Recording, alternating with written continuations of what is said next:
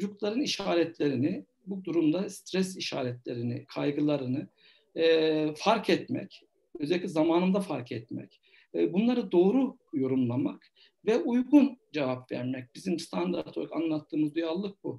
Anne babanın da, çoğu anne babamız yapıyor zaten, biliyorum doğasında var zaten, ama bu konudaki duyarlılığı, yani çocukların herhangi bir değişimi oldu mu son zamanlarda, bu olaydan sonra bizim gözleyemediğimiz ya da gözlediğimiz, bu değişimi onların bir şekilde etkiledi mi? Bu değişim nedeniyle daha önce göstermedikleri, bazen kısmen pek olmayan, olağan dışı bir şeyler gösteriyorlar mı diye bunlara bakıp bunları algılamak. Benim bu dönemde söyleyeceğim, daha sonra uzun konuşuruz belki zaman olursa, en önemli şey de iki şeyden birini yapmamak galiba. Çünkü hocalarımız daha uzun anlatacaktır, daha da iyi anlatacaklardır alan gire, ama çocukların en iyi yaptıkları anneyi babaya, eve bakarak onu aynı olarak kullanmak. Eğer onlar haberlere saplantılıysa, onlar aşırı kaygılıysa, onlar panik halindeyse çocuk, ben bunlara güveniyordum, bunlar beni koruyacaklardı, bunlar kendini koruyamıyorsa vay benim halime diye düşünecek doğal olarak, basit anlamda. Ya da onlar bilinçli olarak umursamazsa, takmıyorsa, maskede ne olacakmış canım, bir şey olmaz diyorsa, bir diğer aşırıya, yani bizim eskilerin dediği gibi ifratla tefrit arasında bir uçtan bir uca gidiyorlarsa çocuklar ikisi iki arada kalmış yaşayacaktır. Dolayısıyla dengeli anne babalık, durumu anlayan, kabul eden, yok saymayan ama bunu yetkinlikle baş etmeye yönlendiren, çocuklara da aynı çember içerisinde bir takım üyesi olarak omuzunda taşıyan, yanında taşıyan, arkasında duran anne babalık nasıl olur? Bunun pratiğini konuşacağız galiba. Ben zamana bakmadım. Şuradan bakayım. Bir ay tam zamanında hakikaten 5 dakika konuşmuşum. ben burada susayım ve sırayla Bilge Hoca'dan devam edelim. Buyurun hocam. Teşekkürler Nebi Hocam. Bilim Akademisi'ne de teşekkürler. Gerçekten bu birkaç dakika önce, yani açılışı yaparken söylediğimiz şey, bilimin popülerleşmesi ya da işte bilimsel bulguların toplumla paylaşılmasını ben çok önemsiyorum. Özellikle bugünlerde, yani sadece ülkemizi değil dünyayı da bu kadar kuvvetli şekilde etkileyen, sarsan bir olay yaşanırken psikolojik sağlığımızla ilgili de konuşmamız gerçekten gerekiyordu. Çünkü bu koronavirüs salgını sadece fiziksel sağlığımızla ilgili değil, bütün yaşamımızı etkiledi ve bu süreçten sadece fiziksel olarak değil, psikolojik olarak da sağlıklı çıkmamız gerekiyor.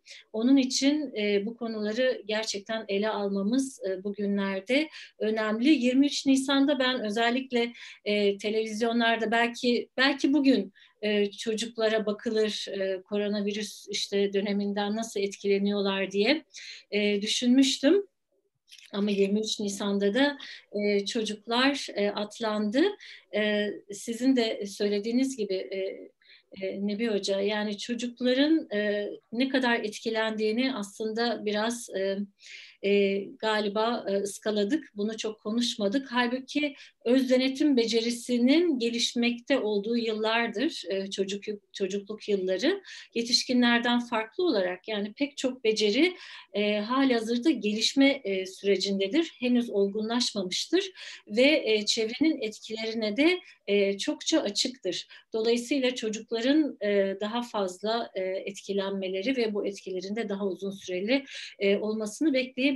Şimdi siz şeyi söylediniz, yani ebeveynin önemli olduğunu söylediniz. Ben de oraya geleceğim. Benim uzmanlık alanlarım işte ebeveynlik ve çocuğun mizaç özelliklerine uygun ebeveynlik.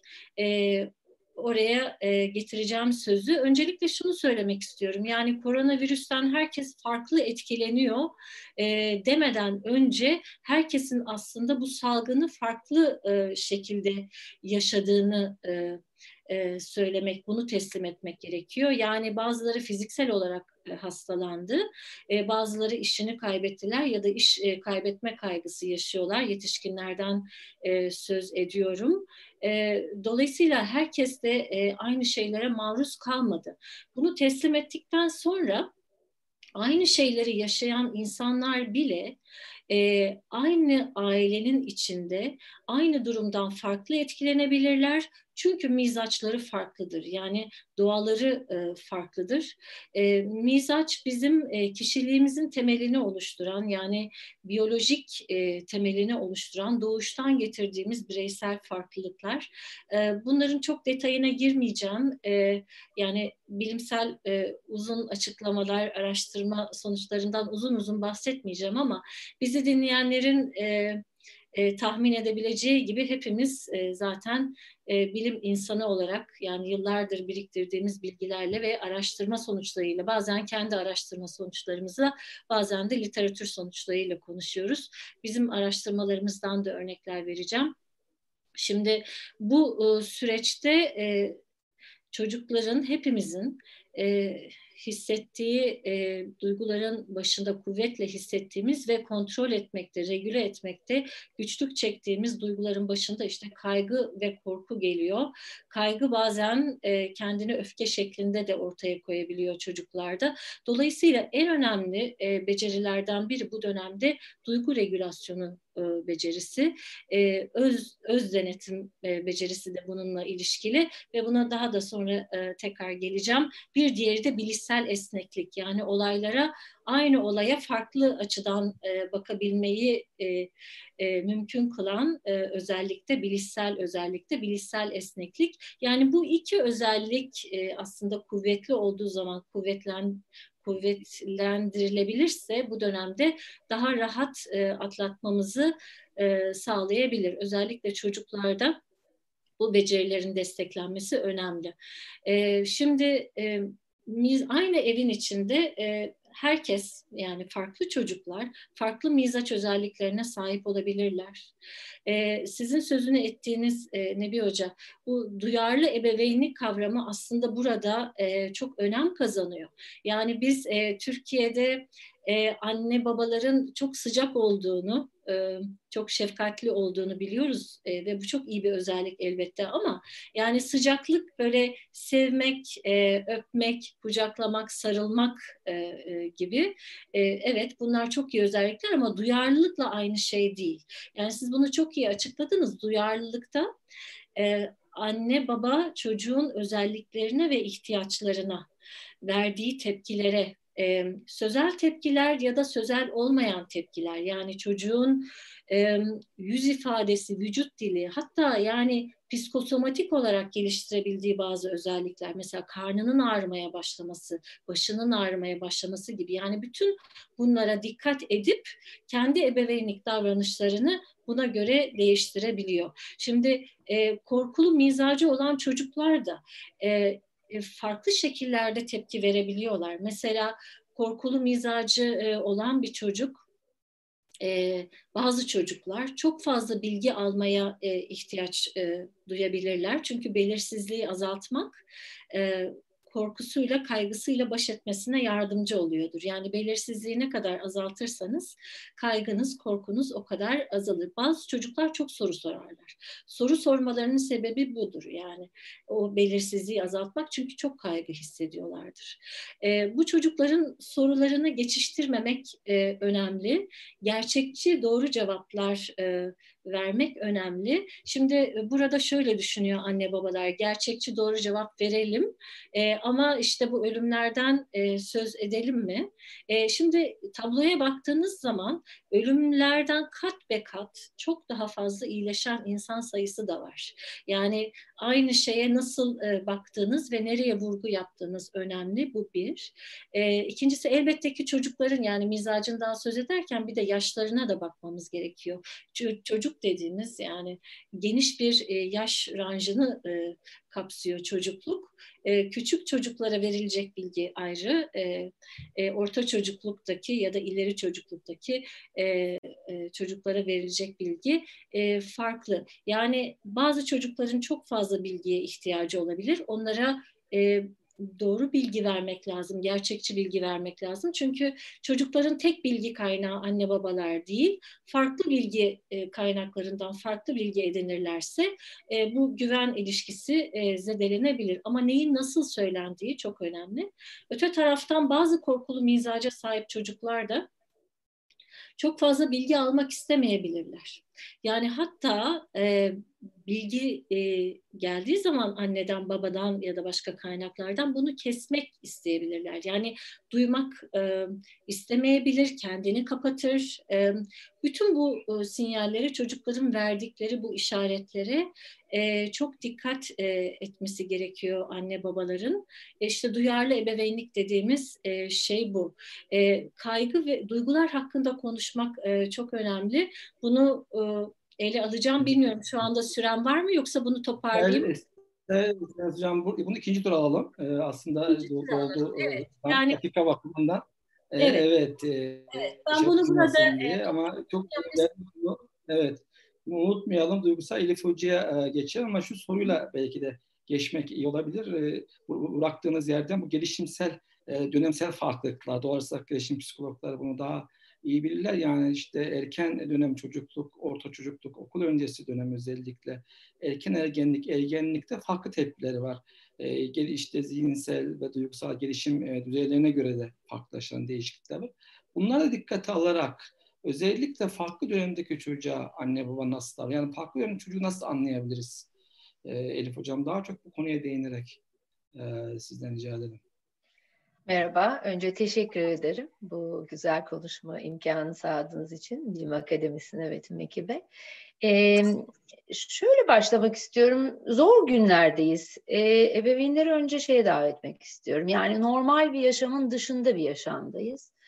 O yüzden biz böyle olağan dışı durumlarda ilk önerimiz çocuğa dönüp bakmak, bunu zaten hep birlikte söylüyoruz, duyarlı olmak.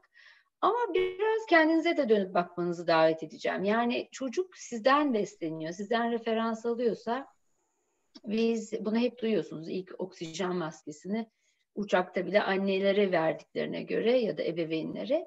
Evin içinde çocukla baş edebilmeniz için ya da çocukla ilgilenebilmeniz için iyi halde olmanız gerekiyor. Yani çok endişeli, çok depresif bir anne baba ya da büyük anne de fark etmez.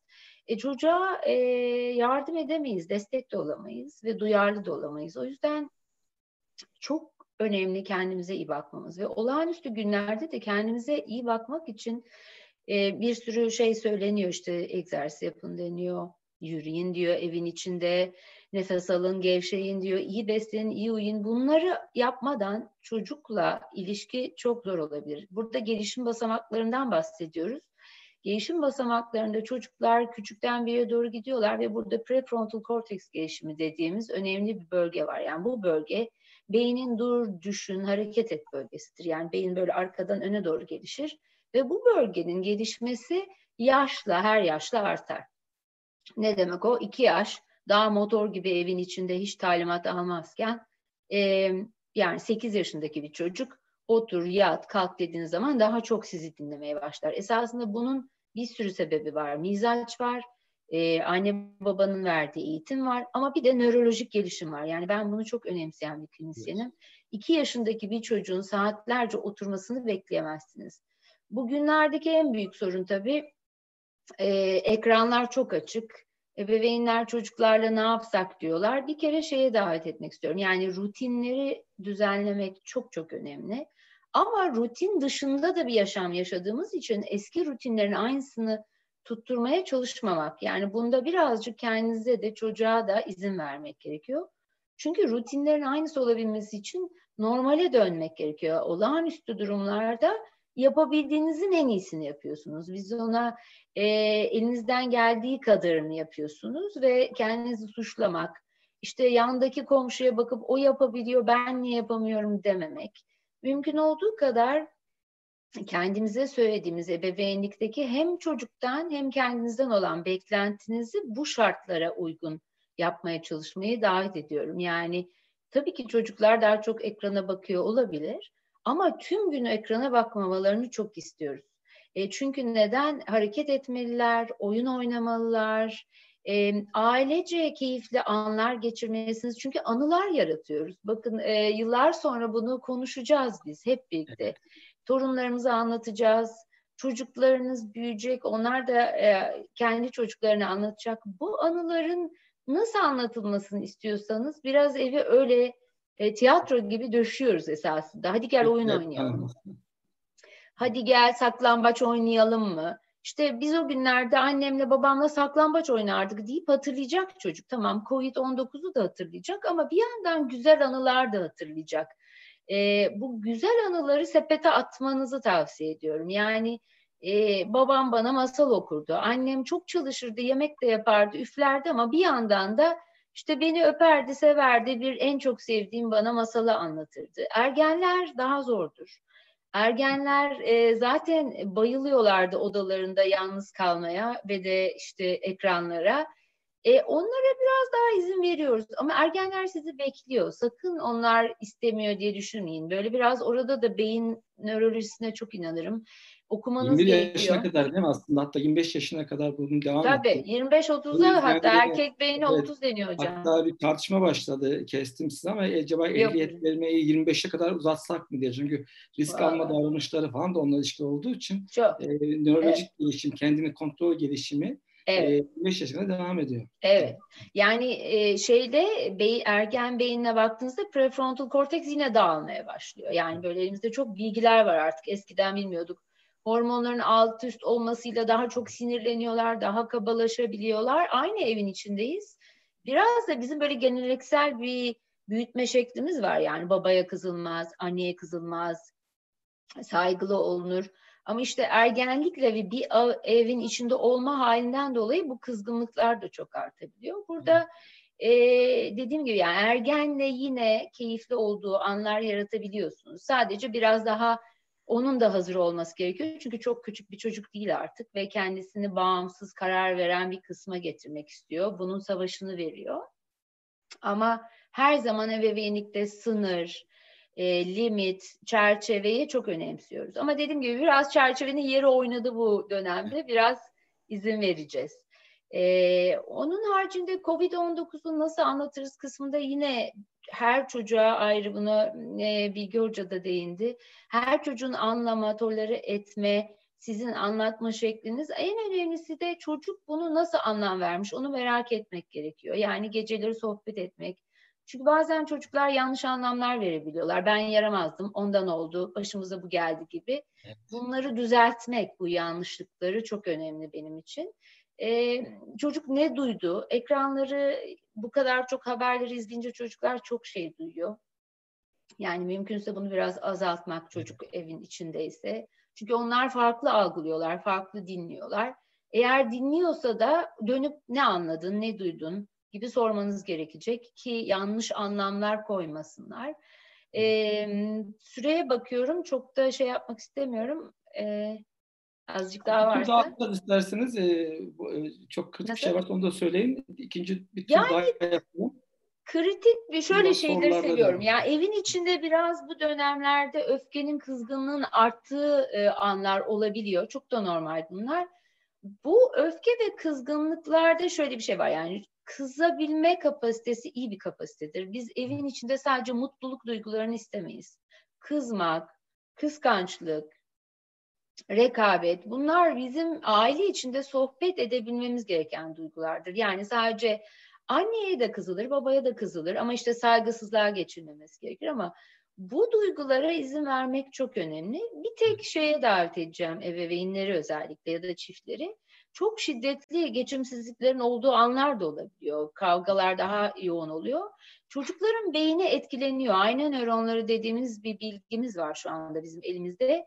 Siz kavga ettiğiniz zaman çocuğun beyni de aynen sanki ona bağırılıyormuş gibi etkileniyor. O yüzden mümkünse bunları çocuk yattıktan sonra gerçekten hani duyguların hepsine izin veriyoruz ama çok şiddetli kavgalar, aşağılamalar çocukları çok olumsuz etkiliyor. Fiziksel şiddet daha da tabii imkansız, olmaması gereken bir şey artık evlerimizde. Aslında buna değindiğiniz iyi oldu. Ben de bir çifte stres diye utanmıştım. Biraz buradan devam etmek çok istiyorum. Önemli. Evet. Siz konuşurken bir baktım. Çok güzel sorular gelmiş.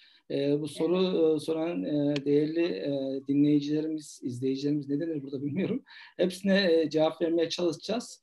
Kısa bir tur atalım. Ben biraz sorularda yönelik olarak özellikle genç çocuk dönemindeki işte temizlik. Bazı aileler çok özel örnekler veriyor tabii kendi 3 yaşındaki çocuklarından. Onlara da biraz toparlayarak okuyayım ben biraz sonra. Ama Elif Hoca'nın bıraktığı bir yerden ben biraz devam etmeye, çok önemli bir noktaya değindi. Bu aile içerisindeki şiddetin nasıl algılandığı.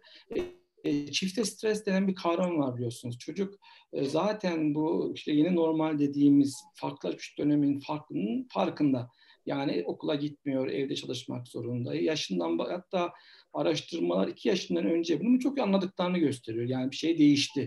Yani tam olarak yetişkinler gibi anlamasalar da çok erken yaşlarda değişimi hissediyorlar. Bunu yaşıyorlar. Şimdi bu kaygı yaşarken aynı zamanda aile içerisindeki bir şiddet, bağırma, kavga bir ikinci yük onların üzerinde.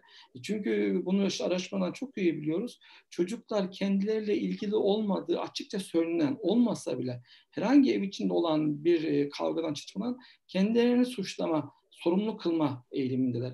Dolayısıyla çok da yaygın değil ama risk taşıyan 2 şeye ben vurgu yapmak istiyorum. Bir tanesi korkutma yoluyla çocuğu disiplin etme. Yani işte aşırı korkutarak maskeye ya da el yıkama konusundaki davranışa öğretmek için modeli alma yerine ya da daha uygun yöntemlerine korkutmaya gitme. Çok yanlış bir strateji. Çocuklarda yüksek stres yaratıyor. Bazı aileler kendi yüksek kaygısı nedeniyle korkutarak çocuğumu koruyacağım diye yola gidebiliyor. Ya da suçlama, suçluluk yaratma. Çok az olmayan bazı durumlarda bir durum. Yani çocuğu sürekli elini yıkamayı unuttuğu için ya da bir şey yapmadığı için bir kaygıdan ya da eve gelen bir şey yıkanmadan hemen yendiği için çocuktur. Hemen suçlama. Ya da suçlandırma. Bunlar çocukların bazen yaşını kaldıramayacağı kadar ağır psikolojik tahribata yol açabiliyor bazı durumlarda. Aileleri iyi niyetle çocuklarını korumak için yaptığı bu basit şeylere çok dikkat etmesi gerekiyor. Bu özellikle korkutma ve suçlama davranışı çok kritik. Yani çocuğun üzerine bir çifte yük yapmamak. Yine Elif Hoca'nın söylediği bu televizyona açık kalması konusu ciddi bir nokta. Şimdi Mart ayında başladığını hepimiz bunu yaptık açıkçası. Yani çünkü bilgi bir güçtür diye. Ne varsa ne yoksa hepimiz, sizler de yapmışsınız. Günümüzün bir saatini bunu okumaya ayırdık. Yani hangi ülkede ne olmuş, Yeni Zelanda ne yapmış, Singapur'da ne var, hepsini öğrendik. Başlangıçta belki işlevseldi biraz daha bilgi yüklenmesi. Ama şimdi bu bir dengeye girdi. Yeniden rutine girilmesi gerekiyor. Artık sürekli bilgiyle saplantılı olması yetişkinlerin bir sorunu. Yetişkinlerin bilgiyle saplantılı olması bazen bunu entelektüel düzeye getirerek çok biliyormuşçasına göstermeye çalışıyor. Bu aslında dolaylı kaygı yaratıyor çocuklarda. Yani işini gücünü bırakmış, her gün işte ruminasyon yaparmış gibi, geçmişteki bir kötü şey anlatılmış gibi sürekli bundan konuşmak, anlatmak. Çocuklar bu ortamı çok iyi hissediyorlar ve tehdit algıları çok artıyor. Bu duygusal güvenlik duygusunu ciddi bir tehdit bence bu. Aile ne kadar hızlı kendi rutinine geçerse, gününü yapılandırırsa, ne kadar bu yeni normal evde kurarsa çocuk daha rahat kuracak. Elif Hoca'nın anlattığı bu beyin gelişiminin en önemli tarafı, bilgimize bahsetti, esneklik. Aslında onlar daha esnekler. Onların daha bazılarının yukarısındaki şey bile kavuşmamış durumda. Çok daha hızlı uyum sağlıyor. Biz uyum sağladığımızda onlar için daha kolay. Onların sağlayamaması büyük oranda yetişkinlerin yeterince uyum sağlamamasından kaynaklanıyor. Buna çok güzel değindiniz. Yine bahsedildi bu zihinsel gelişim dönemine göre çocuğun anlatma. Yani hangi düzeyde basitleştirilecek bilgi? Çünkü çocukların bir de böyle mucizevi anlama, abartma, kahramanlaştırma ya da işte somut bilişsel gelişim dönemi özelliklerine göre farklı algılama özellikleri var. Yani onlar bir virüs insan vücuduna nasıl girer, nasıl bulaşır konusundaki algıları çok farklı bazılarının. Onlar bazen kurşun gibi görürler. Yani bir virüsün büyüklüğünün işte insan cüssesinin 40 milyarda biri kadar küçük olduğunu bilmezler. Onlar için anlamsız bilgidir bu. Yani çocukların virüs kavramını, bulaşmayı, etkiyi, anlayacakları dili kullanmak çok iyi ve çocukların bunu anlamak. Galiba Bilge Hoca hep bize anlattı bu kaygılı çocukların çok sormasını. Bu çok sorma, çok anlatma iki yönlü gibi geliyor bana. Hakikaten doğal olarak kaygılı çocuk ya da mizaç itibariyle işte bazı özelliklerine göre bu tür eğilimi gösterebilir ama bazen de aslında basit cevabı abartarak verme eğilimi var ailelerde bazılarında. Yani çocuğa bir ihtiyacı yok. Çocuk oynuyor aslında gayet normalde.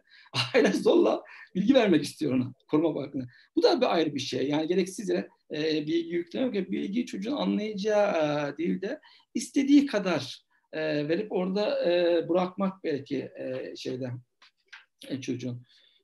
Bu şeyde yetişkinlerin bu haber konusundaki risk algısı çok konuşuldu. Ama çocukların risk algısı konusunda yeni bir şeyler var. Yani bunun işte bu risk algısına göre biraz bahsettiniz. Belki ikinci turda da konuşuruz. Bu ölümü konuşma isteği çocukların çok geliyor ailelerden. Yani ölümlülük duygusu çünkü çok konuşulduğu için bir de televizyonda herkes akşam haberleri açıp işte rakam sayıyor.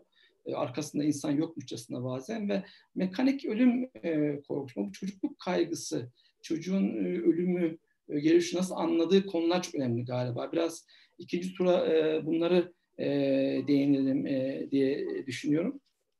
Ve bunların hepsinin içerisinde aslında bahsedildi. Çocuğun bu kaygıyı gösterme konusundaki Bilim Hoca'nın girdiği konu, yani bireysel farklılıkları. Yani her çocuktan standart bir tepkinin gelmemesi, bunun da normal olduğunu ailenin anlaması. Yani komşumun çocuğu korkmuyor, sormuyor, bu soruyor.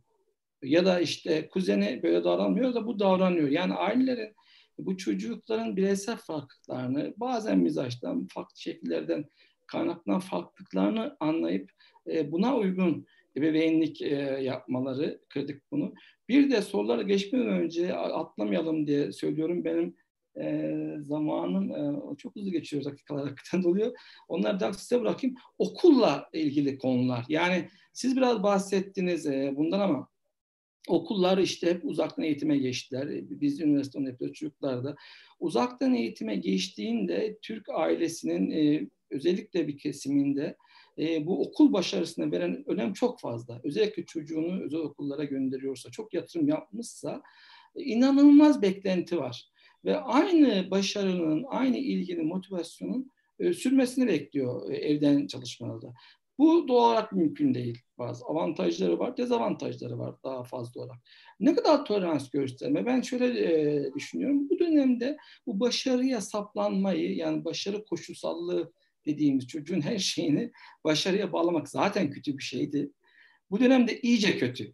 Özellikle bunu yapmayan çocukların karnesini, başarısını takip edip onun üzerinden bolak yapmak bu dönem çok geçerli değil gibi geliyor bana. Yani bu konuda biraz toleranslı olmak gerektiğinde ve bunu çok merkeze almak belki önemli anne babalar için. Sizler de bu konuda görüşlerinizi söylerseniz çok sevinirim. Şimdi ben durayım. Yine bir 6 dakikamı doldurmuşum. Bilgi Hoca'dan başlayalım. Sonra hocam size geçelim. Sonra soru cevapları ben buraya not alacağım şimdi. 15 tane sorumuz var. Peki şimdi, teşekkürler.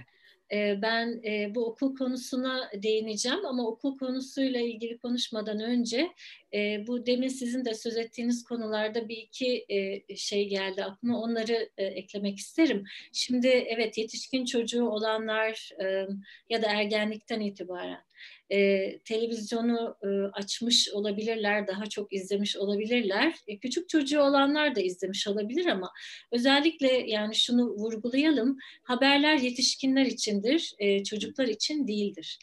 Yani haber kanalları, özellikle haber yayınları yapan kanallar ağırlıklı olarak zorunlu olarak koronavirüse hep yer veriyorlar yayınlarında ama bu anne babaların izlemesi gerektiği ya da izleyeceği anlamına gelmiyor.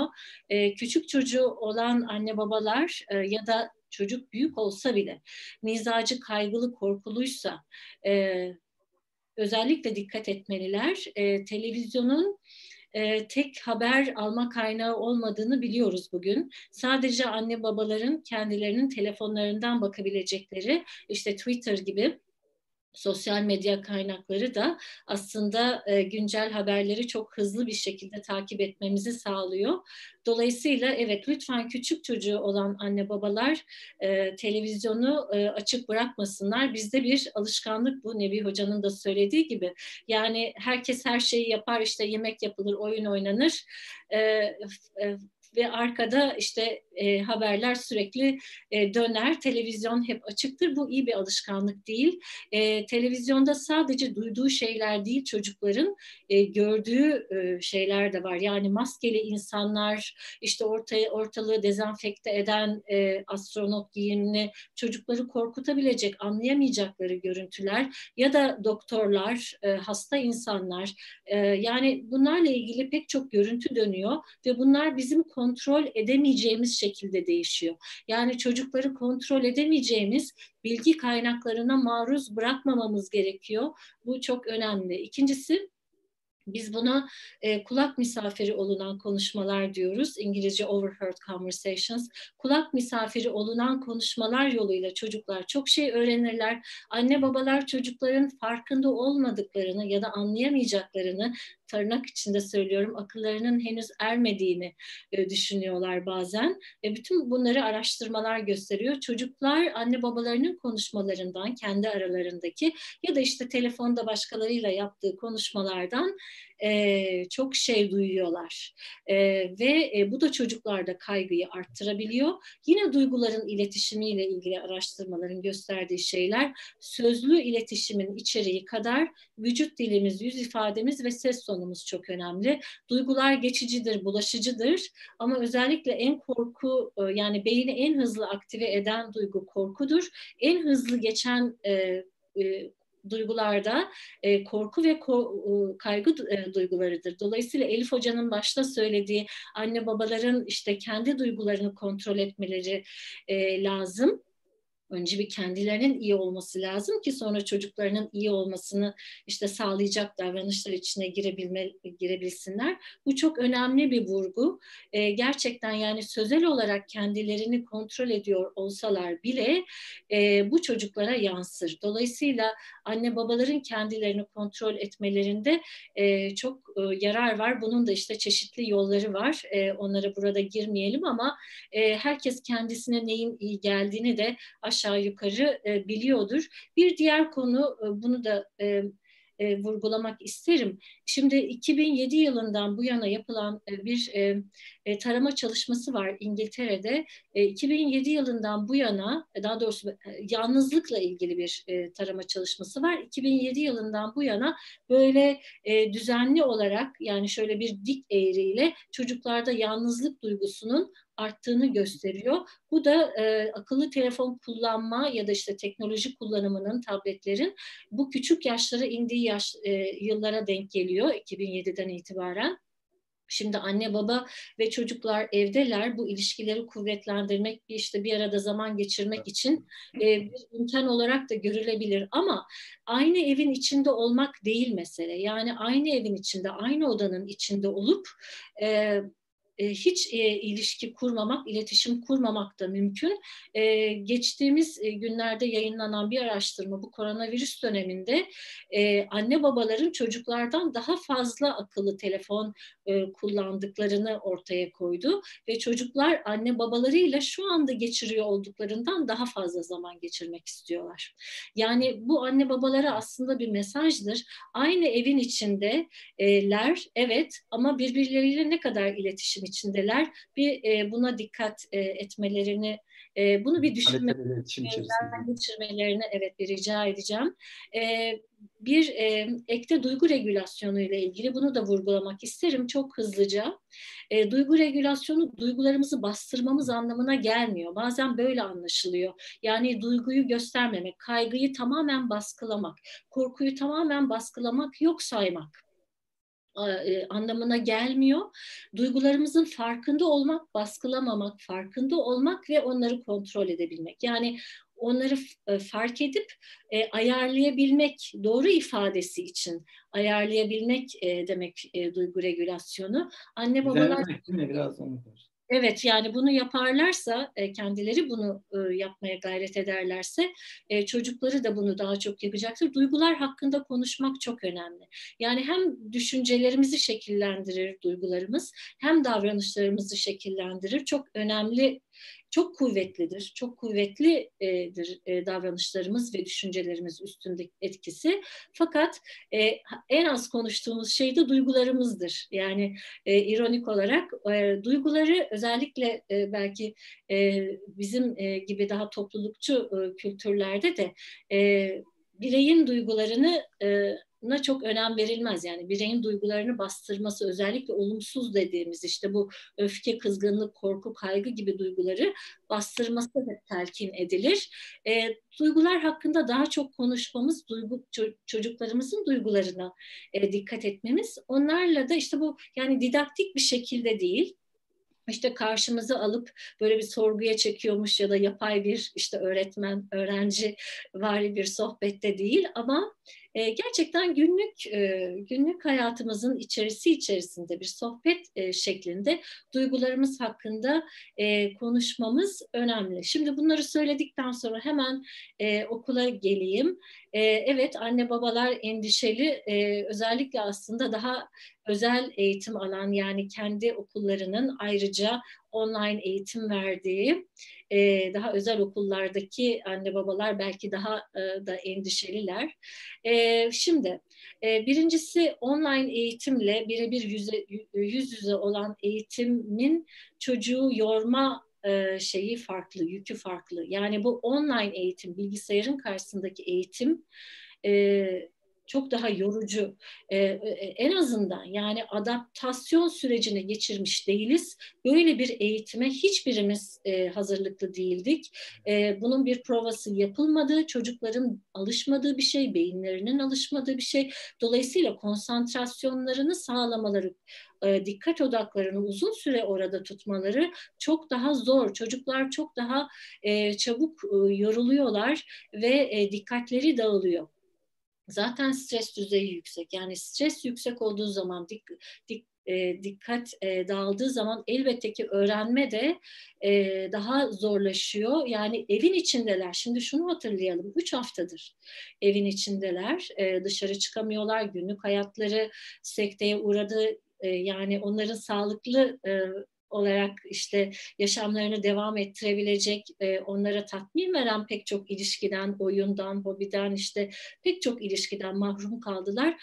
Bu koşullar altında bir de onlardan efektif bir öğrenme, bir akademik başarı bekliyoruz. Stres, bu öz denetim becerisi dediğimiz çok önemli olan öz denetim becerisini düşüren en kuvvetli faktörlerden biridir. Yani çok stresli olduğunuz zaman bu dikkatinizi odaklayabilme, dürtülerinizi ketleyebilme, bastırabilme becerimiz de olumsuz etkilenir.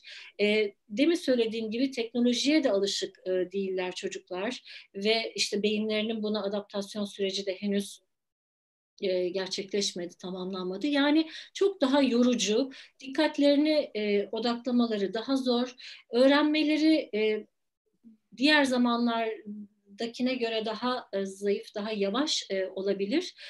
Şu andaki hedeflerimiz, öncelikli hedeflerimiz fiziksel olarak bu süreçten sağlıklı çıkmak, bununla beraber psikolojik olarak sağlıklı çıkmak ve evet, yani koşulların bize işte getirdiği tüm bu değişiklikler içinde işle ilgili, okulla ilgili, eğitimle ilgili devam ettirebildiğimiz kadar işlevlerimizi devam ettirmek.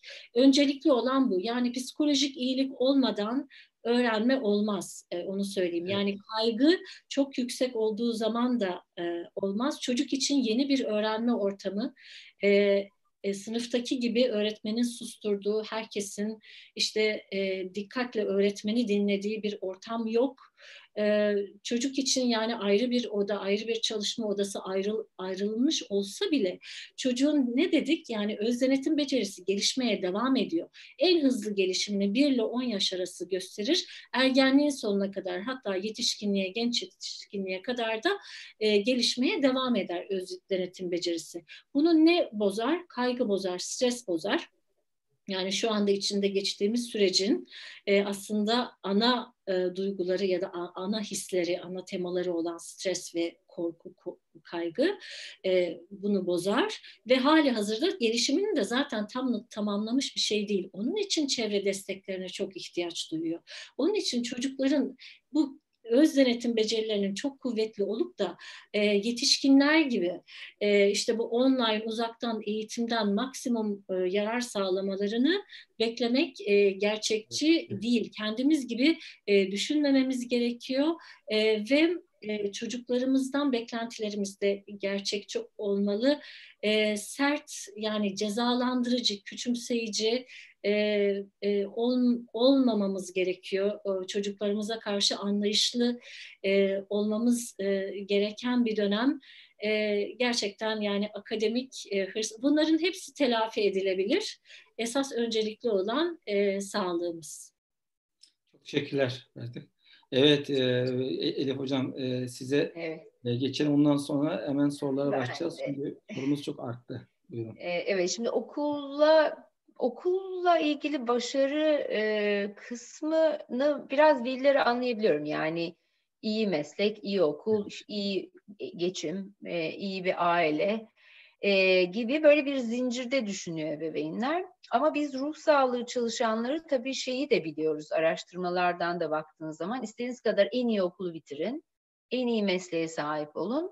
Maalesef bu sizi mutlu etmeyebiliyor. Özellikle de travma gibi o yoğun günlerin, yoğun tersliklerin gittiği zaman bunların hiçbir işe yaramadığını biliyoruz. Yani bunlar esasında sizi hayatta uçuran şeyler değil. Özellikle travmatik bu hayat olaylarında sizi dayanıklı kılan şeyler, işte çocukluğunuzda aldığınız o güvenli ortam, Nebi Hoca da bahsetti, bağlanma dediğimiz o güvenli zemindeki anılarınız, duyarlı ebeveynliğe bir sahip misiniz?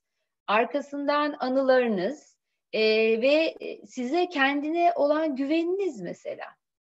Tabii biz bu başarı odaklı topluma dönüşünce, ki dünya buna çok dönüşmüş durumda, çocuğu çok zedeliyoruz ve şartlı sevme dediğimiz bir şeye dönüştürüyoruz. Yani bunu yaparsan ben seni beğeneceğim, bunu yapmazsan beğenmiyorum.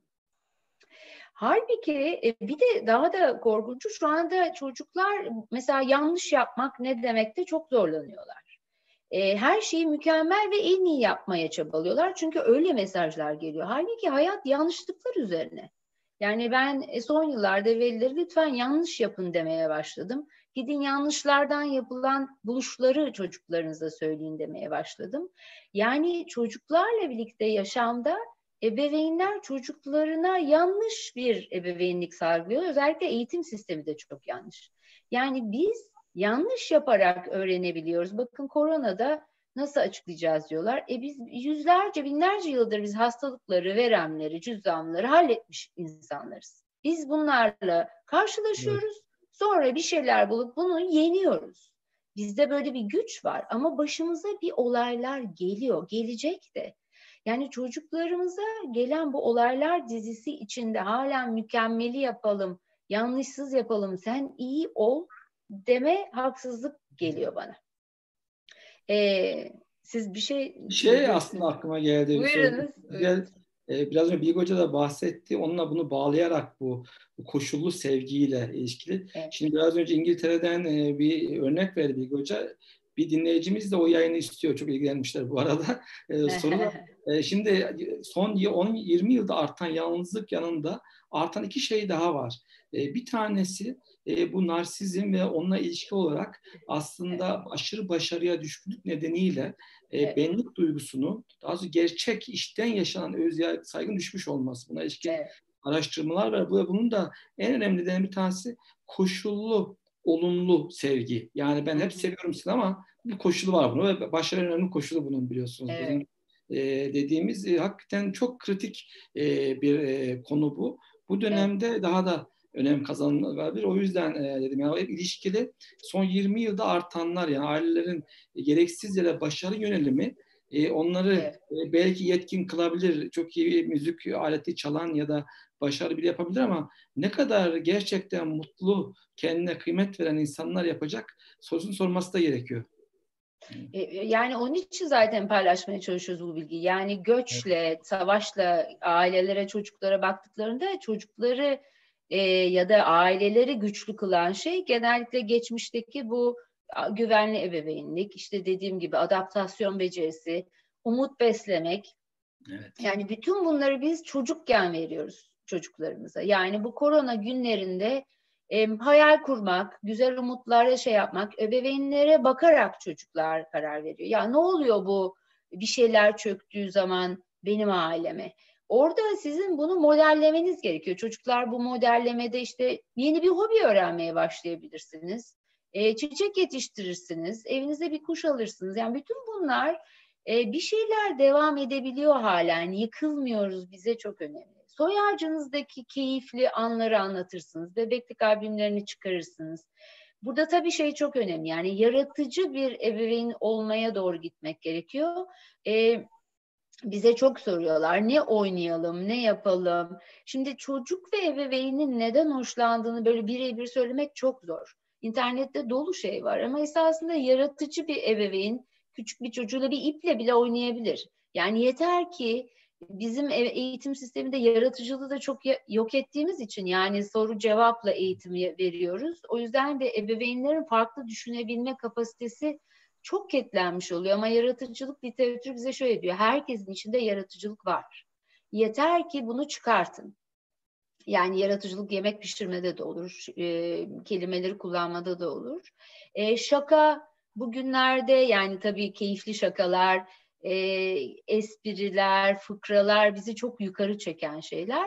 Okullarla ilgili de şeyi söyleyebilirim. Hakikaten çocuklar çok yoruluyor, dikkat seviyeleri yine prefrontal korteks gelişimi mizaçla imkansız yani hareketli çocukları zaten biz eğitim sisteminde paralıyoruz şu anda. Yani eskiden dışarıda yarım gün okullarda oynayan çocukları şimdi teneffüssüz blok saatlerde tutmaya çalışıyoruz. İnanılmaz zor şeyler yapıyoruz. Özellikle hareket seviyesi yüksek çocuklara. O yüzden bu çocukların hele evde bir sürü yapacak şey varken saatlerce ekran başında oturması imkansız. O yüzden bunu birazcık daha öğretmenle konuşarak, belki dersleri daha sonra tamamlayarak bunların hepsi telafi edilebiliyor. Yani matematik çarpım tablosu kaçtıysa bunu yazın yavaş yavaş oyunlar eşliğinde öğretebiliyorsunuz. Yani bunların hepsinin şu anda olması gerekli değil. Ama en önemlisi çocuğun ruh sağlığını kırıp dökmemek bugünlerde. Dediğim gibi yani esasında ömür boyu yani büyütene kadar, evinizden gidene kadar kırıp dökmeden seni her koşulda seviyorum, yanlış yapsan da başarısız olsan da seviyorum. Bu sefer başaramadın ama bir dahaki sefere başarırsın. Yeniden denemek bunlar çok önemli. Yani günümüzde düşmesine çocuğun bir şeyleri başaramamayı ve her şeyin olmadığına toleransı arttırmanın en güzel yolu bu tip şeyler. Yani hep en iyi istememek. Evet. Aslında yani sonsuz konuşabilirim o yüzden. Evet, ben de yani kesmek için zor tutuyorum kendimi. Çünkü bizim konularımız bunlar. Derslerimizde de konuştuğumuz. Çok da keyifli oldu hakikaten. Çok güzel örnekler de verdiniz. Ben bir iki cümle söyleyip hemen sorulara geçmek istiyorum. Beni çok etkileyen yani benim çalıştığım, araştırma yaptığım konuda bağlanma olduğu için çok iyi ifade ettiniz. Bu yakın ilişkilerin gücü. Zaten çok sayıda araştırma bunu çok net gösteriyor. Bu COVID'in ilk vurduğu şey neydi? Bağışıklık sistemimiz. Yani bağışıklık sistemi zayıf olanları hızlı vuruyor. Şimdi son 15-20 dakika bizi heyecanlandıran araştırmalar güçlü yakın ilişkisi, anne baba ilişkisi, arkadaş, kardeş, çocuk ilişkisi olanlar hem psikolojik hem fiziksel olarak bağışıklık sistemini güçlendiriyorlar. Bunun çok artık kanıtı var. Ve aynı ev içerisinde kalmışlığı böyle bir yakınlık için kullanmak. Maalesef çok yanlış bir isim kullanarak başladılar bu işe. Dünyada sosyal mesafe diye. Fiziksel mesafe aslında. Çünkü ne kadar fiziksel mesafe artarsa sosyal mesafe o kadar yükseltmemiz lazım. Yani daha içe geçmemiz lazım. Zaten sizler güzel söylediniz. Kaygı, korku, endişe anları insanları yakınlaştırır, içe geçerler. Hep soklarak yaşarlar. Yakınlık ihtiyacı vardır. Özellikle bu görüntülü telefonun avantajlarını kullanarak, yakınlığı kullanarak, aile içerisinde kurulmamış ilişkileri onararak yakınlığın gücüyle aşmak galiba çok iyi. Yine Elif Hoca'nın söylediği bu öykü, oyun oynama. Şimdi çocuklar biliyorsunuz genellikle annelerin babalarının öykülendirmesinden yapılandırarak kendi geçmişte hatırlarlar. Çünkü bazılarda bir çocukta amnezyası var, hatırlanmaz. Ama hatırlamış gibi yaparlar. Nasıl yaparlar? Anlatılmışsa yaparlar. Hakikaten bugünlerde onlara nasıl anlattığımız, nasıl öykülendirdiğimiz, yapılandırdığımız gelecekte bir yetişkin olarak bundan başarıyla çıkmayı gösterecek. Çünkü bunun da çok araştırması var. Travma sonrası gelişim literatürü. Depremden sonra bunu çok iyi öğrenmişti Türkiye. Hakikaten böyle zor günler, stresli zamanlar, travmatik olaylar iyi ele alınırsa, iyi başa çıkılırsa insan geliştirir, olgunlaştırır, egosunu sessizleştirir, sakinleştirir ve çok yararlıdır bunlar. Belki de bile batçı dönüştürebilir bu sıcaklığı kullanarak diye ben bitireyim. Müsaadenizle sorulara geçeyim. Buyur hocam. Tabii. Ekleme yapabilir miyim? Tabii ben sorulara okurken buyurun dinliyoruz. Güvenli bağlanmadan söz ettik. Gerçekten böyle travmatik yaşantıların olduğu dönemlerde güvenli bağlanma bir koruyucu faktör. Yani güvenli bağlanma ilişkisi olan çocuklar, gençler, yetişkinler, her yaştan insan çok daha rahat atlatabiliyor bu dönemleri. Peki güvenli bağlanmayı ne sağlıyor diye anne babalar bazen merak ediyorlar. Çocuğun mizacıyla ilişkili mi mesela bu? Çocuğun mizacı dürtüselse, korkuluysa, işte duysal hassasiyeti yüksekse ya da çekingense, ürkekse, uzak durmayı tercih ediyorsa ve yani bu örnekleri arttırabiliriz. Araştırmaların bize gösterdiği şey yine bilimsel çalışmalara tek tek referans vermeyeceğim ama Grazyna Kochanska diye bizim alanımızın çok ünlü bir gelişim psikoloğu var. Evet, Grazyna Kochanska'nın gösterdiği şey çocuğun mizaç özelliklerinden bağımsız olarak çocuğun mizaç özellikleri ne olursa olsun bu en başta sözünü ettiğimiz duyarlı ebeveynlik varsa yani anne baba duyarlı ebeveynlik gösteriyorsa o zaman ilişki güvenli bağlanma ilişkisi oluyor. Yani evet. Çocuğun mizaç özellikleri ne olursa olsun eğer anne baba duyarlıysa, hassasiyeti yüksekse, buna uygun davranıyorsa yani çocuğun ihtiyaçlarını, özelliklerini bilip buna göre davranışlarını şekillendiriyorsa bağlanma güvenli bir bağlanma. Yani onun için biz evet bazı yani genetik özellikleri doğuştan itibaren getiriyoruz. Evet ama biz neden çevreye bu kadar önem veriyoruz? Neden ebeveynliğe bu kadar vurgu yapıyoruz? Çünkü işte ebeveynlik pek çok şeyi değiştirme gücüne sahip. Yani güvenli bağlanma bütün çocuklar için mümkün. Mizaç özellikleri ne olursa olsun burada anne babalara büyük rol düşüyor. Ömür boyu bir öz kaynak. Yani erken dönedilen ama yaşam boyu öz kaynak. Çok teşekkürler Bilgi Hocam. Şimdi sorular toparlayarak sorayım. Zamandan kazanmak için 25 tane soru var. Önce dinleyicilerimize ben teşekkür ediyorum. Arkadaşlarım adına. Bize teşekkür edenlere. Sağ olun katıldığınız için. Şimdi isimler okumadan soruları soracağım. Şimdi özel gereksinim olan ve desteğe ihtiyacı olan öğrenciler bu süreç nasıl etkileniyorlar? Çünkü özel öğrenciler var biliyorsunuz. Zaten okulda özel desteğe ihtiyaç var. Nasıl etkileniyorlar? Okulda çalışan psikologlar, psikolojik danışmanlara neler önerirsiniz diye. Muhtemelen bir psikologla, psikolojik danışmandan bir soru var. Birkaç tane okuyayım isterseniz toparlayarak cevaplandıralım. Oldu mu? Şimdi bir annemiz iki çocuğu var. 6 ve 3 yaşında. Oğlum ve kızım ve sizin çok tahmin edeceğinizi bir soruyu soruyor. Büyük oğlum küçük oğlum çok iyi oynuyor, kendini hallediyor ama büyük oğlum yapamıyor bunu. Bu işte büyük oğlumdan bağımsız oynanmasını nasıl teşvik edebilirim büyük oğlumu? Bu yaş grubu çocuklarında tek başına oyun oynama beklentim ne olmalı? Sıkılınca yapabileceği aktiviteler hem resim hem yazılı bir şekilde duvara astım ama yine de bizim oyun yanında olmamızı, bizim de sürekli bir şey yapmamızı istiyor diyor. Bir başkası bununla bağlantılı olarak kızım 11 yaşında her eksikliğini birlikte biriyle birlikte yapmak, etkinliği biriyle birlikte yapmak istiyor. Pardon. 3 yaşlıkta da böyleydi. O zaman oyundu. Şimdi hem oyun hem ödev ne olursa birlikte yapmak istiyormuş. 6 yaşındaki kızım kendi kendine oyun oynamıyor. Yine birlikte kurduğumuz oyunları uzun süre oynuyor. Ben vakit ayıramadığımda ise ekranda uzun süre kalabiliyor.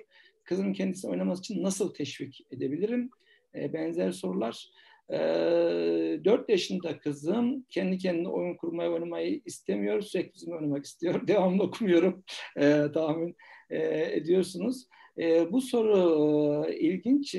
Süreç sonunda bu dönemi atlatan küçük çocuklarımızın eskisi gibi olmayacaklarını ve sürekli bir virüs korkusunun üzerinde olacağını, dezenfekte olma çabası içinde olacaklarını, hatta bunun temizlik hastalıkları oranının artıracağını düşünüyorum.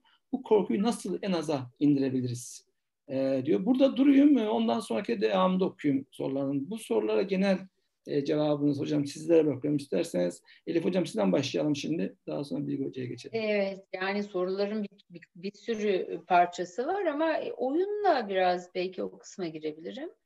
Şimdi oyun, çocuğun yaşı küçüldükçe kendi başına oynama kapasitesi azalıyor tabii. Yani 2 yaş, tay gibi düşünün, yani küçük bir tay gibi. Annesi nereye giderse o da oraya gider. 3 yaş da öyle. Yani genellikle yuvalarda, beşlerde daha uzun süre oynama başlayabiliyor. Kendi başına oynama kapasitesi maalesef ekranlar olduğu ve arttığı zaman azalıyor. Ters bir oran var. Yani çocuk ne kadar çok oyuncaklarıyla oynamaya küçük yaştan teşvik edilir, ekranlar kapanırsa oyun oynama kapasitesi o kadar artıyor. Hocam bir söz unutmadan, oyun önemini belirten rahmetli Atalay Yörükoğlu'nun unutmam sözü, oynamayan tay at olmaz diye kitabını yazar. Evet. Yani oyun büyüklük içindir aslında. Oynamayan tay olmaz. Oyun herkes için. Geldi. Yani oyun evin içinde her an her yerde var zaten. Tavla da oynuyoruz. Biz yetişkinlikte de oyuna devam ediyoruz. Ama şöyle bir şey söyleyeyim. Yani annelerin, babaların oyunu teşvik etmelerinin en güzel birkaç oyun tipi anlatabiliyoruz biz genellikle. 2 çeşit oyun var. Mesela bir tanesi eğitici oyun. Veliler de içeri girer ve çocuğa bir şey anlatır. Eğitimin en güzel şeklidir o. Yani oyunun içine girersiniz, bu kırmızı, ahlaki değerlerinizi aktarabilirsiniz. Esasında bu problemi böyle çözebilirdi bu çocuk dersiniz. Bu eğitici oyun. Bu eğitici oyunu biz çok tavsiye ediyoruz ebeveynlere. Ama esas çok sevdiğimiz, biz psikologların ruh sağlığında çocuk ne anlıyor, ne düşünüyor, endişesi ne var dediğinizi duymak istiyorsanız sizin yönetmediğiniz, çocukları takip ettiğiniz, geride kalıp çocuğun sizi yönlendirmesine izin verdiğiniz oyuna geçiyorsunuz. Yani çocuk kaptan pilot oluyor, siz onun peşinden geliyorsunuz. Anne hangi oyuncağı alayım şimdi, bunu şunu eğitimi tamamıyla durdurduğunuz anda işte orada çocuğun tamamıyla iç dünyasına, gerçekten endişelerine, yani Covid oyununu bol bol oynayabiliyorsunuz mesela. Bu çok terapötik. Çocuk direksiyonda olsun diyorsunuz. Bu buna serbest oyun. Evet. Buna yani onun İngilizce ismi de var. Müdahale programlarının, yani ebeveyn duyarlılığı konusunda müdahale programlarının bir tanesini tanımladık. Ana ilkesi budur. Yani anneye çocuk patron olsun. Sen onu takip et. Verilmek oyunda. Çok önemli. Yani biz terapistler bunu kullanıyoruz zaten. Ben yani bu şeyleri ebeveynlerin de bilmesi gerektiğini anlıyorum. Yani çocuk sizi yönlendirdiği zaman, hele oyunda kelimeler biliyorsunuz çocuk çağında yeterli değil.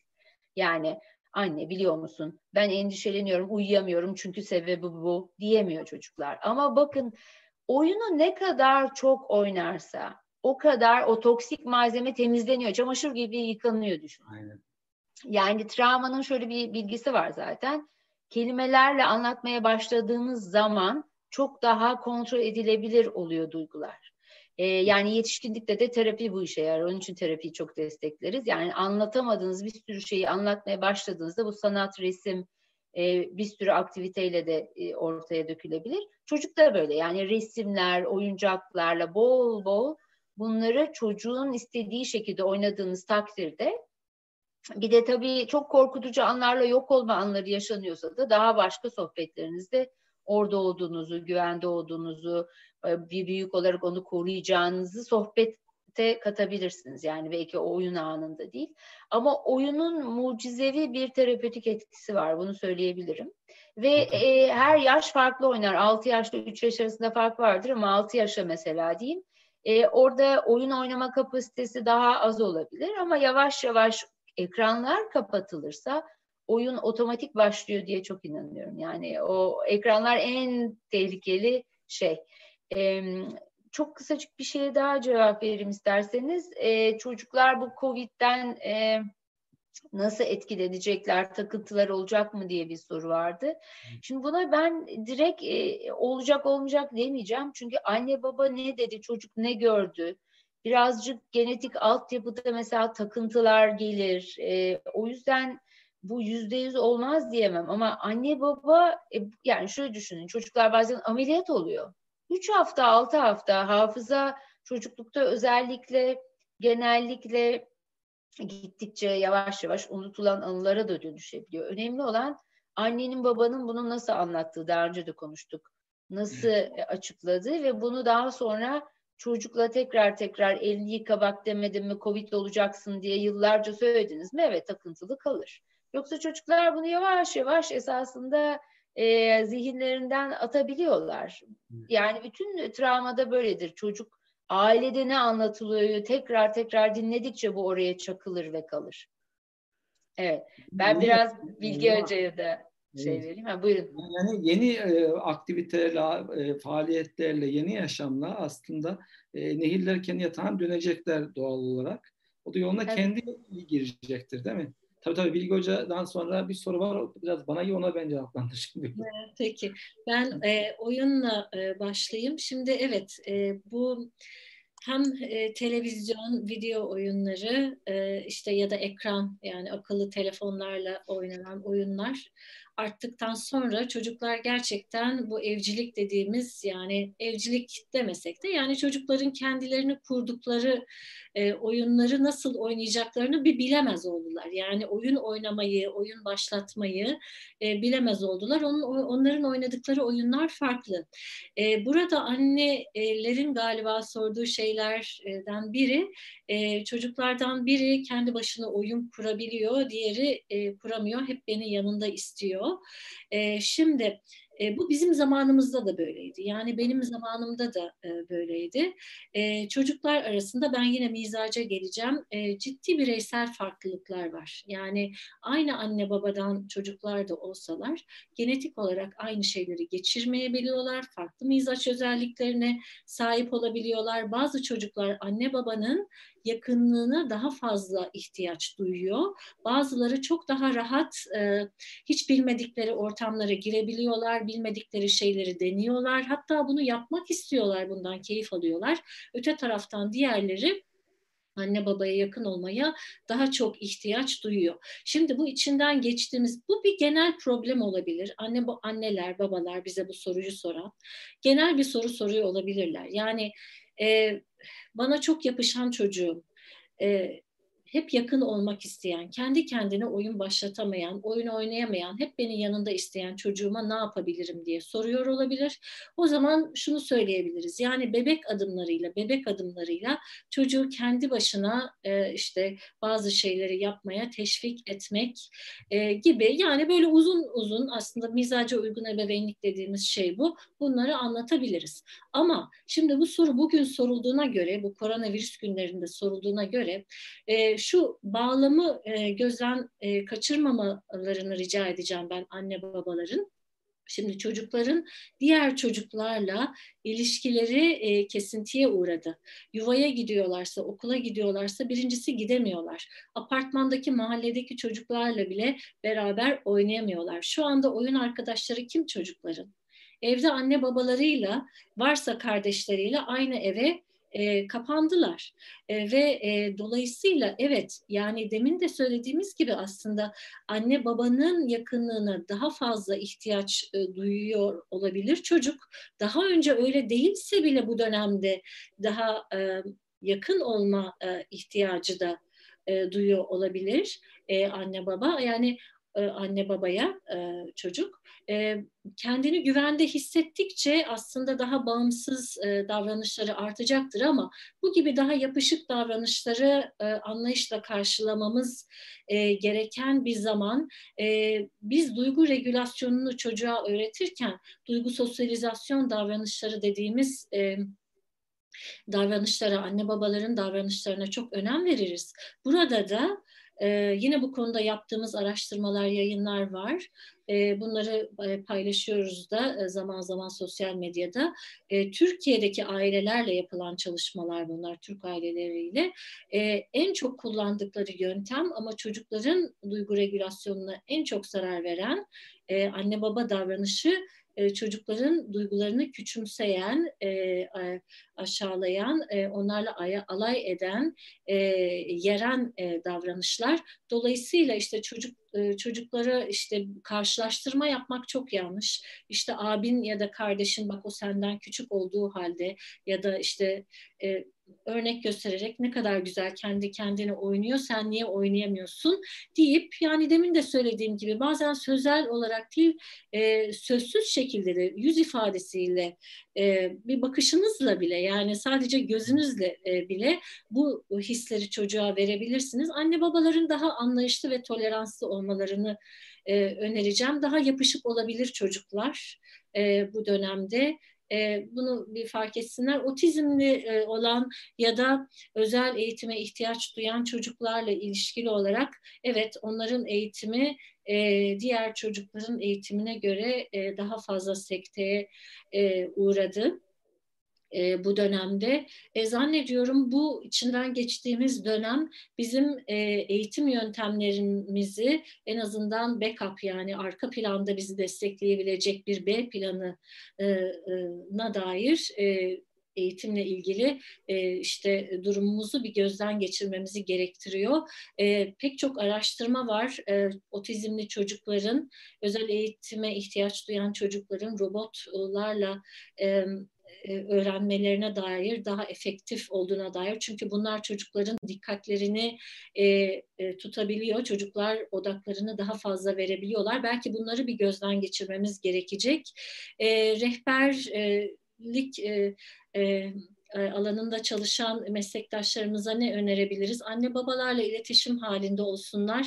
Bu dönem çocuklar için zor bir dönem olabilir ama her birinin, bildiğiniz gibi, yani bu bir spektrum bozukluğudur. Her birinin kendine özel ihtiyaçları olabilir. Bu dönemde gösterdikleri tepkiler farklı farklı olabilir. Her biriyle tek tek konuşmak ve onlara ihtiyaçları olan duygusal ve psikolojik desteği vermek önemli.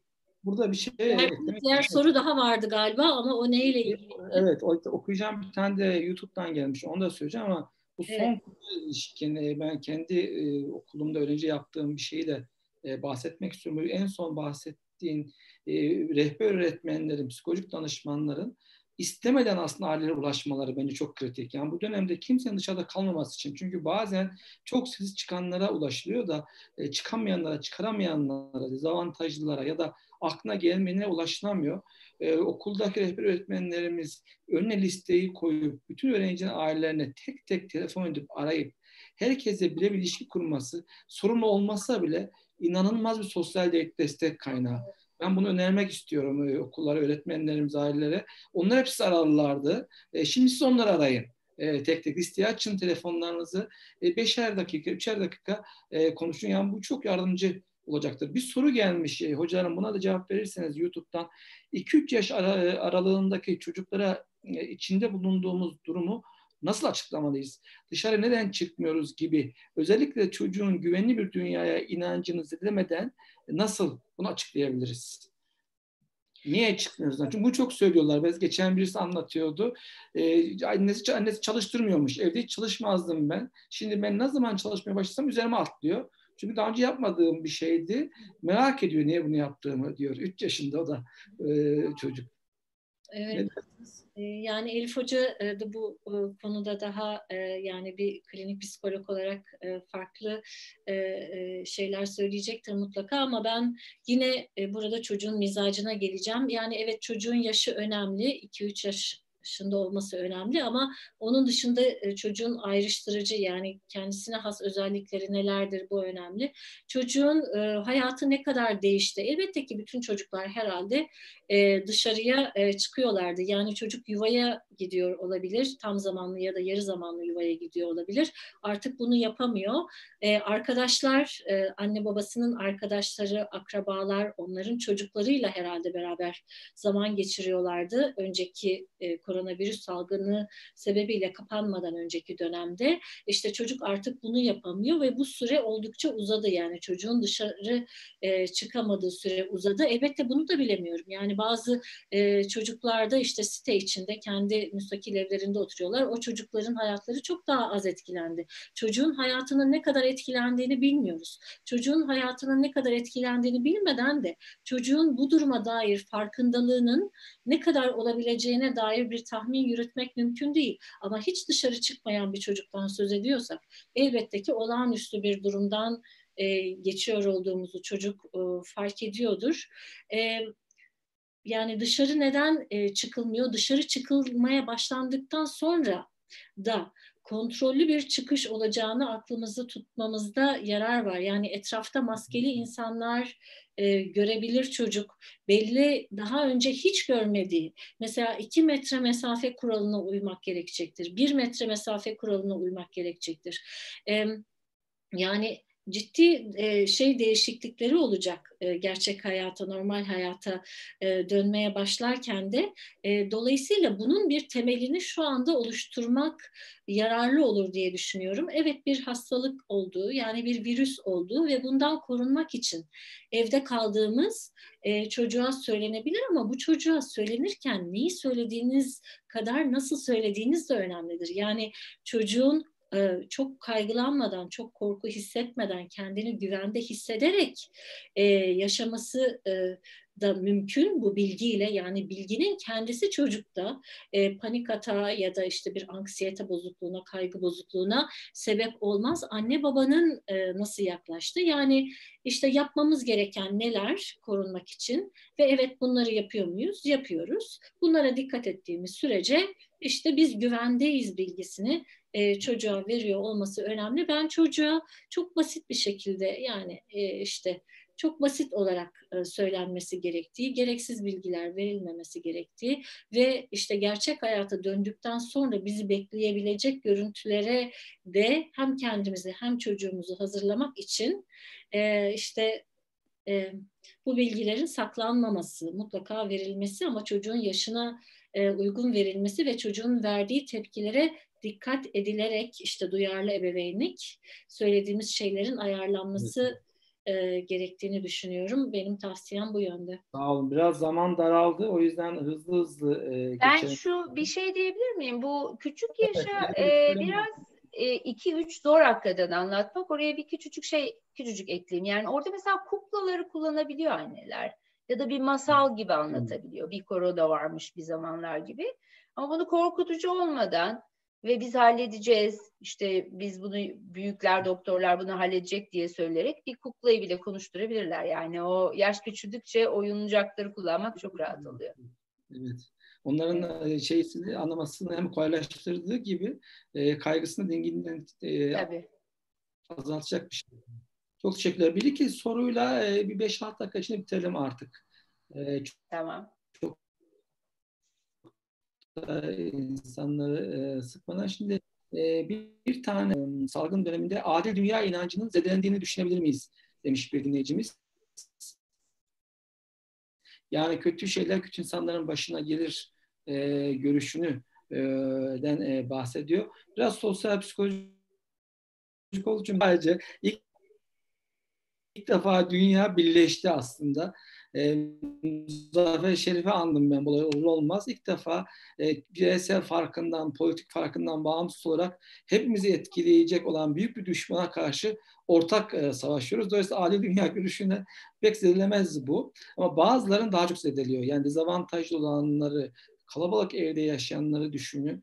Ekonomik daralma nedeniyle bundan sonra başına gelecekleri düşünün. Onlara karşı göstereceğimiz yakınlık, destek, empati, anlayış çok önemli. Çünkü bunun onu da söylemiş olalım. Yine 8 yaşında ikizlerin evde hem onların eğitimin hem de kendi isteğimizle uğraşmak zorundayız. Okullara uzun yerine link gönderip izleyin yapın diyor. Buna da çözüm bulamadık. Evde sıkılmaya başladılar diyor. Bunu konuşmuştuk. Ayrı kalamıyorlar diyor. Eve kapatılmış bir ilkokul resmi mi yoksa arkadaşlarıyla sosyal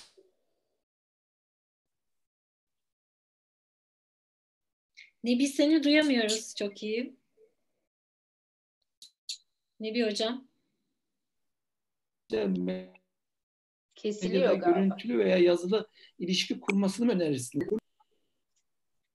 Kesiliyor. Sesim geliyor mu? Kesiliyor evet. Biraz. Evet duyamadık söylediklerinizi. Pardon şu an geliyor mu? Konuşayım. Geliyor. Aslında bize diyor ki internet sistemi çok uzatmayın. Şimdi bu önemli bir soru.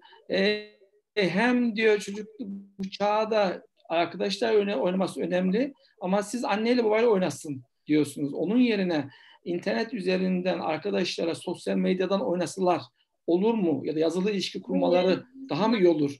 Ne dersiniz diyor. Elif hocam size vereyim zaman.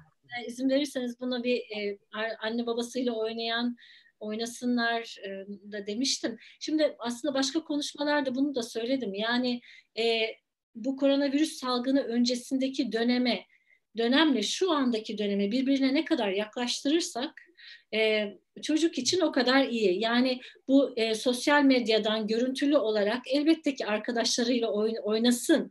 Yani ergenler daha fazla zaman geçirsinler ama küçük çocukların da buna ihtiyacı var.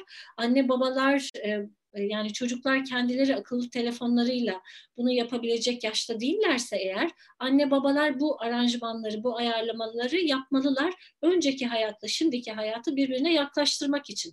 Ama bunu ne kadar yapabilirler? Yani günün kaç saati çocuk online olarak sosyal medyadan arkadaşlarıyla oynayabilir? Onun için elbette ki anne babayla oynaması da gerekiyor. Yani zaten hepsi gerekiyor. Evet. Çok güzel bir soru daha var hiç konuşmadığımız. Torunumuzu göremiyoruz diyor. Haklı. Torunla büyük anne büyük baba ne kadar önemli bir ilişki. 2-4 yaş çocuğuna çok duyarlı bir çocuğa bunun salgın nedeniyle olduğunu ona kaygı yaratmasına nasıl anlatabiliriz? Yani çocuklara büyük anne büyük babasını görmemesini aslında büyük anne büyük babası torununu görmemesi karşılıklı.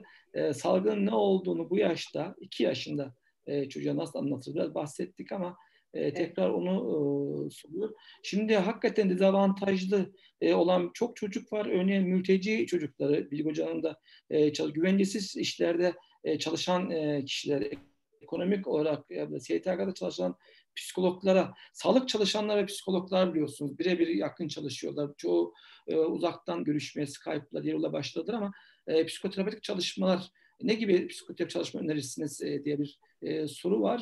Bayağı bir soru var. Atlayarak gidiyorum kusura bakmayın soru soranlara çünkü zamanımız kalmadı. Bir soru daha okuyup sürekli evde kalmaya bağlı fiziksel hareketsizlik dolayısıyla çocuklarda oluşabilecek gelişimsel riskler nelerdir? Anlamacak önlemler. Bir kişi de sorusunu atladım yukarıda. Çocuğum çok kilo aldı evde durmaktan. Ne yapabilirim diyor. Ondan sonra İzmir'den sevgiler demiş, bizden de sevgiler. Ben tam medya şeysi gibi oldum burada. Evet. Hoşuma gitti galiba bu iş. Ben sadece anneanne... evet, buyurun. Siz kelime söyleyeyim. Evet. O bildikleri şeyi söyleyeceğim aslında. Belki yapıyor oldukları şeyi söyleyeceğim.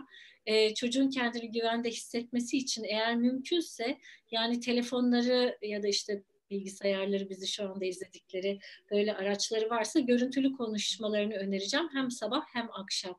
Günde 2 kere konuşabilirler. Mutlaka konuşsunlar. Çocuğun kendini güvende hissetme olasılığını arttırır bu.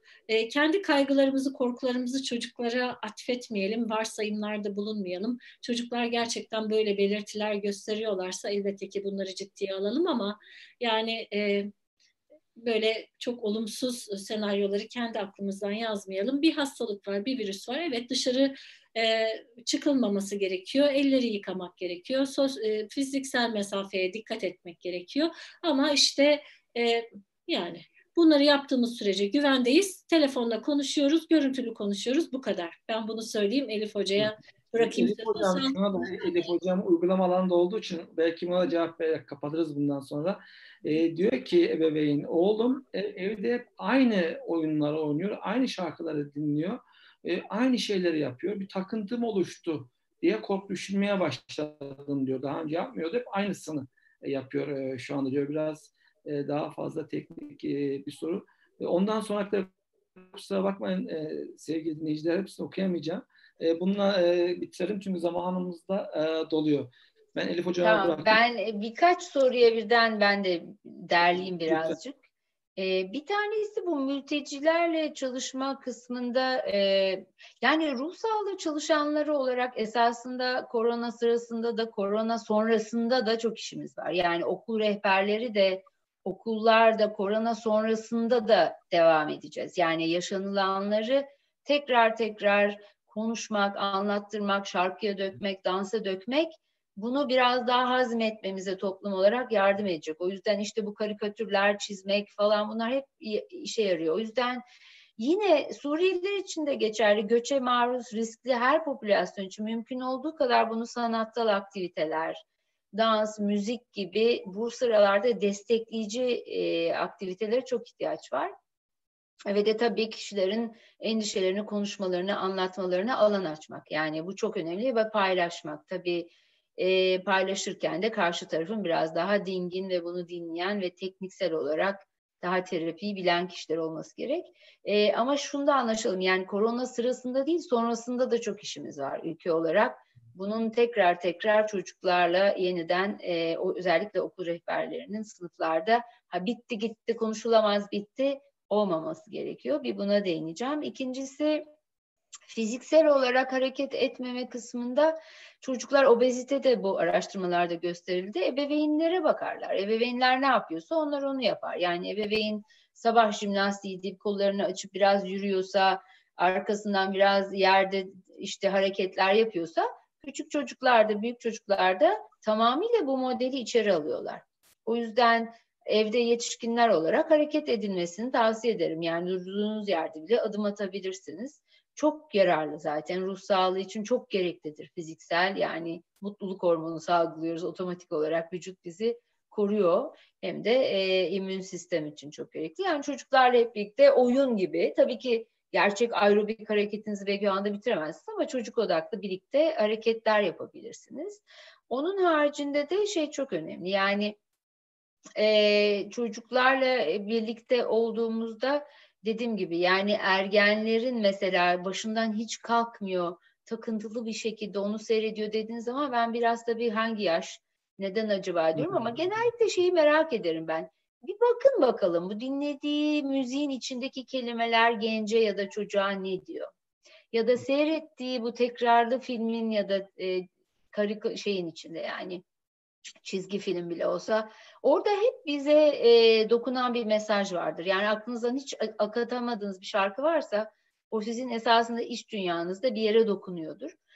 Biz böyle şarkıları, müzikleri biraz merak edip çocuklarla izlemeyi tavsiye ediyoruz velilere. Bakalım niye bunu bu kadar seyrediyor? Burada da yine çocuğun kelimelerle anlatamadığı bir şey vardır. Ama gerçekten çok aşırı takıntılı ve hayat kilitlenecek kadarsa o zaman tabii biraz daha dikkat etmek gerek. Son bir şey söyleyeyim sonra da bitireyim. Bakın evet. Veliler bir yandan çocuklar orada oynasın istiyor ama çocuklar ev işlerine yardım edebilirler. Ben bunu çok severim. Günümüzün çocukları şu anda yani üniversiteye gidenler ne yemek ki pişirmeyi ne temizliği hiçbir şey bilmeyerek çıkıyorlar. Ben buna çok karşı olan bir klinisyenim. Verin bir küçük eline toz bezi, minik olan da sizle. Tabii ki aynısını yapmayacak ama mümkün olduğu kadar fasulye ayıklıyorsanız verin bir parça fasulye o da kırsın gibi. Ev işlerine katabilirsiniz. Bir son şeyim de biz toplum olarak fiziksel şiddet ve bir sürü şeye şahit olabiliyoruz. Böyle durumlarda ihbar etme yükümlülüğümüz var. Yani komşudaki bir çocuğa ciddi bir şey yapılıyorsa ya da şey görüyorsanız şiddetli bir durum lütfen bunu bildirin. Yani toplumsal olarak bir kriz yaşıyoruz ve bizim görevimiz komşular toplum olarak birbirimizi korumak. Çünkü biz o çocuğu korumazsak Sonra o çocuk çok kızgın bir yetişkin olarak aramızda sizin çocuğunuzun patronu olabiliyor. Yani bu şiddetten çocuğu korumak hepimizin görevi. Biraz da toplum olarak el ele bu şiddete karşı savaş açmaya davet edebilirim herkese. Aslında çok iyi oldu mesajınızda. Çok teşekkür ediyorum. Ben ikinize de sevgili hocalarım. Çok güzel oldu hakikaten. Sorular hepsine cevap veremedik ama saatimiz tam doldu. Epey bir aslında güveni bağlanmadan konuştuk.